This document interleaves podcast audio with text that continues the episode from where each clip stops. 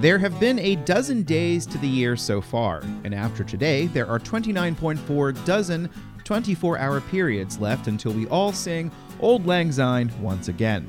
Until then, let's not forget any of our acquaintances for now, and let's stock up on cups of kindness.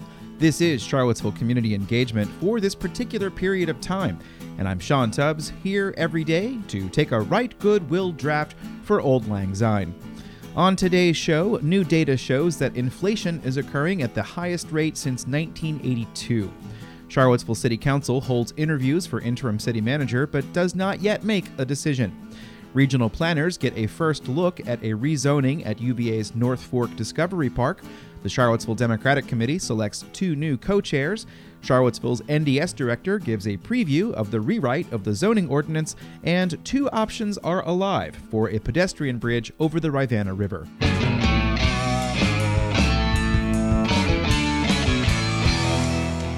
In today's first subscriber supported shoutout, Monday is Martin Luther King Jr. Day, and the Albemarle Charlottesville Historical Society invites you to hear from their newest board member at a meeting beginning at 7 p.m.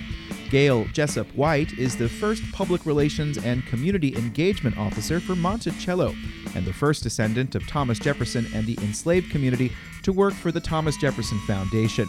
Gail Jessup White will talk about her book, Reclamation Sally Hemings, Thomas Jefferson, and a descendant search for her family's lasting legacy. That's all at 7 p.m. on Monday, and you can register for the Zoom call or watch on Facebook Live. Sign up now at albemarlehistory.org.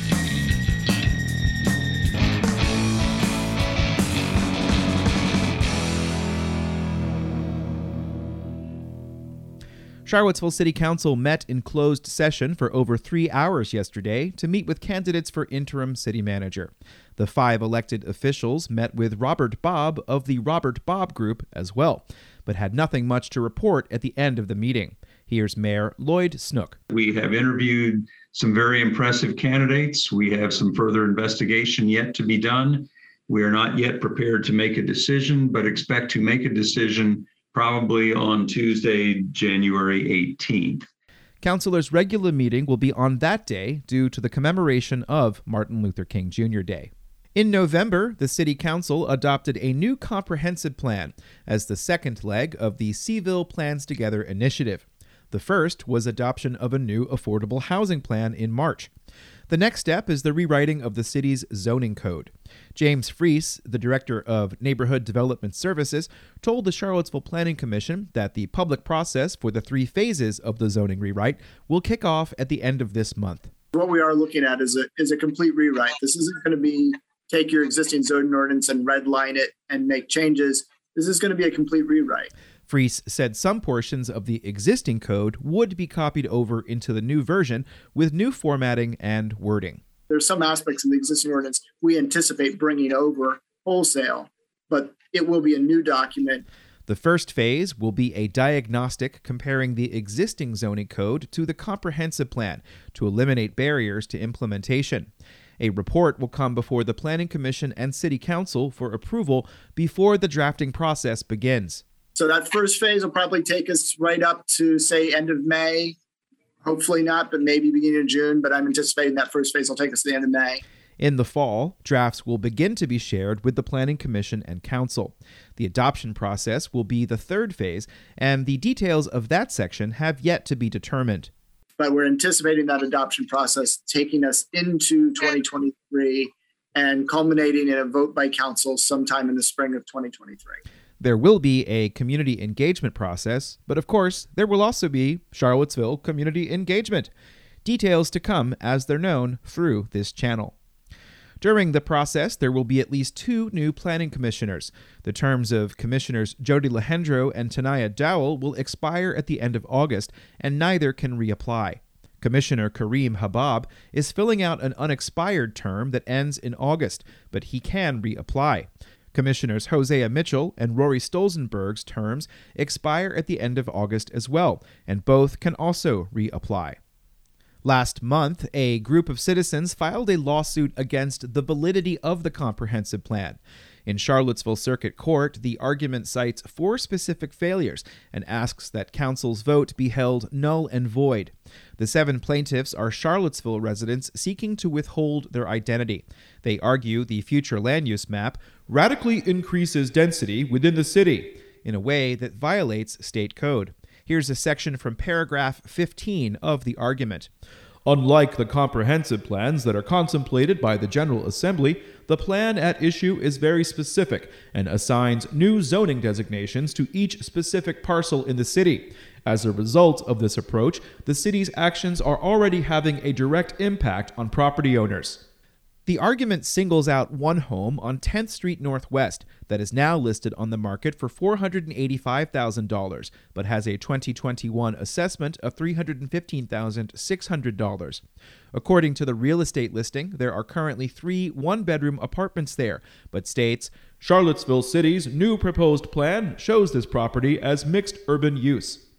The lawsuit also argues the plan does not sufficiently plan for transportation improvements within the city to support additional growth, and that the public notice for the adoption on November 15th of last year was not sufficient. The city has not yet been served with the lawsuit, according to City Attorney Lisa Robertson. There's new leadership in the Charlottesville Democratic Committee. At a reorganizational meeting on Monday, about a hundred participants selected Jason McLaren and Deshad Cooper to serve as the new co chairs of the committee. McLaren is a resident of the Martha Jefferson neighborhood, and Deshad Cooper is a student at Piedmont Virginia Community College who worked on the campaigns of Brian Pinkston and Juan Diego Wade. The vice chair is Nancy Damon, a Fry Spring resident and former member of the Charlottesville Planning Commission. The secretary will continue to be Mary Ann Harris. Jason Vandever is the party's treasurer. Vandever was elected as the city's treasurer in a special election in 2013 and has held the position ever since. The Republican Party of Charlottesville has not filed a city council candidate since 2015, when Anson Parker was their candidate. The chair of the party in Charlottesville is Dan Moy, and the treasurer is Buddy Weber. Weber ran for council in 2013, along with former planning commissioner Mike Farruggio.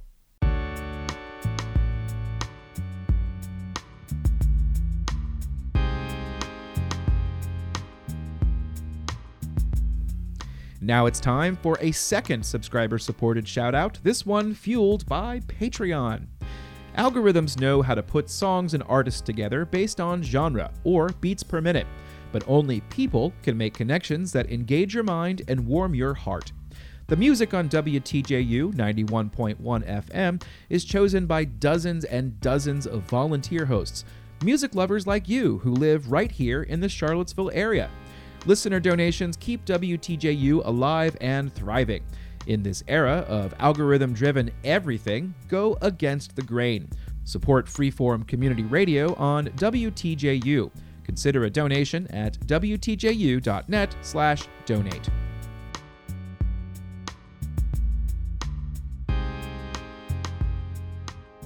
A couple more local things before we get to new General Assembly bills. An official group of planning officials from around the Charlottesville area got a preview last month on a major rezoning of land at the University of Virginia Foundation's North Fork Research Park.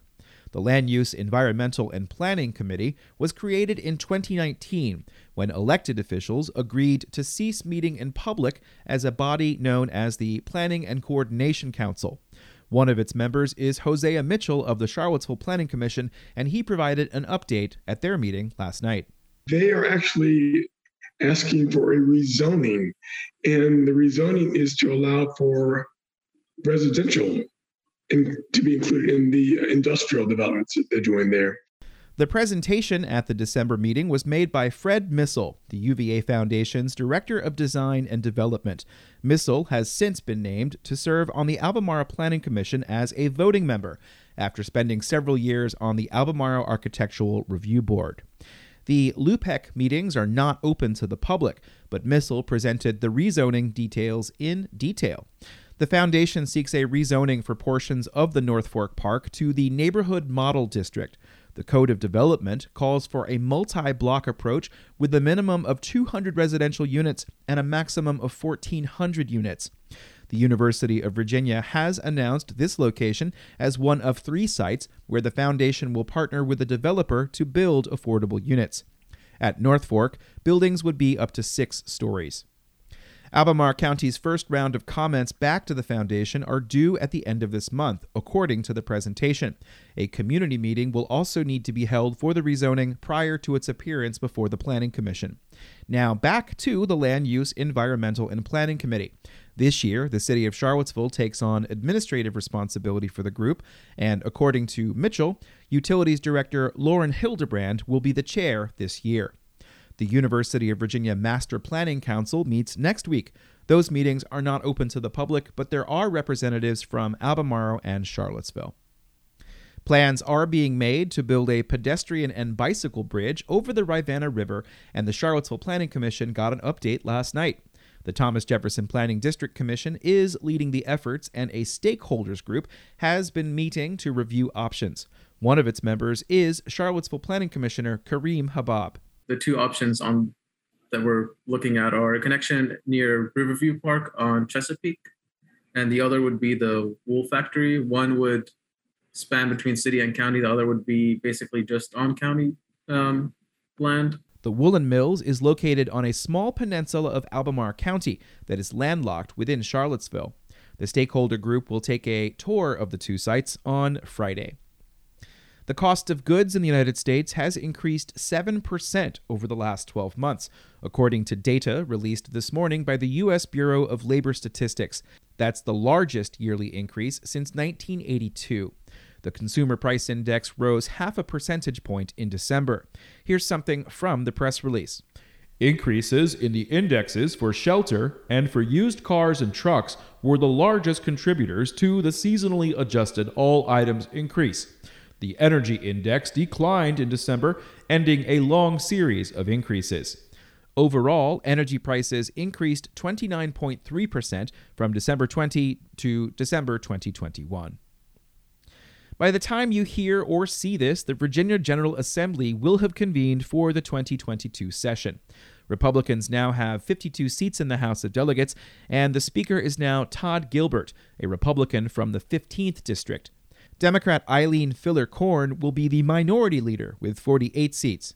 Yesterday, Democrats retained the 89th district in Norfolk when Democrat Jackie Hope Glass defeated the Republican candidate with 75% of the vote.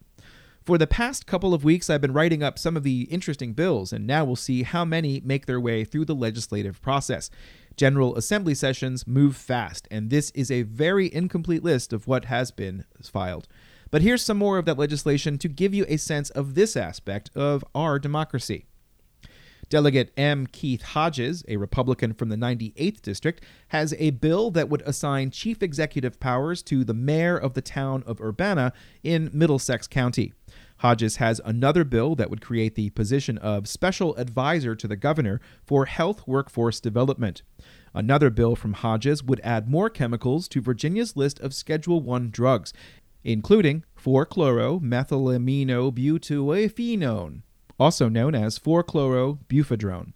Delegate Chris Runion has filed legislation that would allow electric cooperatives to petition the State Corporation Commission for permission to raise rates to recover the cost of providing broadband. Delegate Michael Webert, the Republican from the 18th District, has a bill that would allow school boards to use an alternative system to measure the progress of elementary and middle school students in reading and mathematics, specifically the NWEA MAP growth system. Webert also filed legislation that would require localities that do not provide in person instruction to pay parents who remove their children from school a prorated share of the applicable standards of quality per pupil state funds appropriated for public school purposes. Another bill from Webert would prohibit localities from removing property from land use taxation programs if there is a hardship related to an emergency declaration made by a governor. Webert also has legislation that would lower the threshold for streamlined permitting processes for solar facilities from 150 megawatts to 20 megawatts. Delegate Keith Hodges has filed a bill that would allow certain pharmacies to sell cannabis products at the retail level without a prescription to people over the age of 21.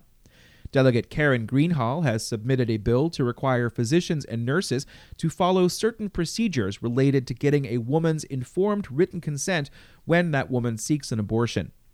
Senator Mark Peake has filed a bill directing the Virginia Department of Health to develop a plan to mitigate algae blooms. He's a Republican from the 22nd District. Peake has another bill that would allow nurses to pronounce a person dead. Peake also would end the state's further minimum wage increase, capping it at $11 an hour. Babysitters, home health aides, and personal care aides would no longer be considered domestic workers under another bill from Peake. A bill from Senator Montgomery Mason would allow people with advanced degrees in public health to serve as health directors, something that is currently reserved for people with medical degrees. Senator Joe Morrissey wants Petersburg to be added to the list of cities that can hold a local referendum to allow for opening of a casino. Senator Chap Petersen has a bill to require the Virginia Department of Health to expedite the process to issue certificates of need for certain medical facilities, such as increased psychiatric beds. Senator Chap Petersen, a Democrat from the 34th District, has a bill to require the Virginia Department of Health to expedite the process to issue certificates of need for certain medical facilities, such as increased psychiatric beds. And finally, today, Senator Jeremy McPike, a Democrat from the 29th District, would require all candidates for office to file electronically with the Virginia Department of Elections. So far, there is a 100% success rate for all 864 pending bills. Scratch that, over a thousand bills. Visit the Legislative Information System to see how sharply that number will drop in the coming weeks.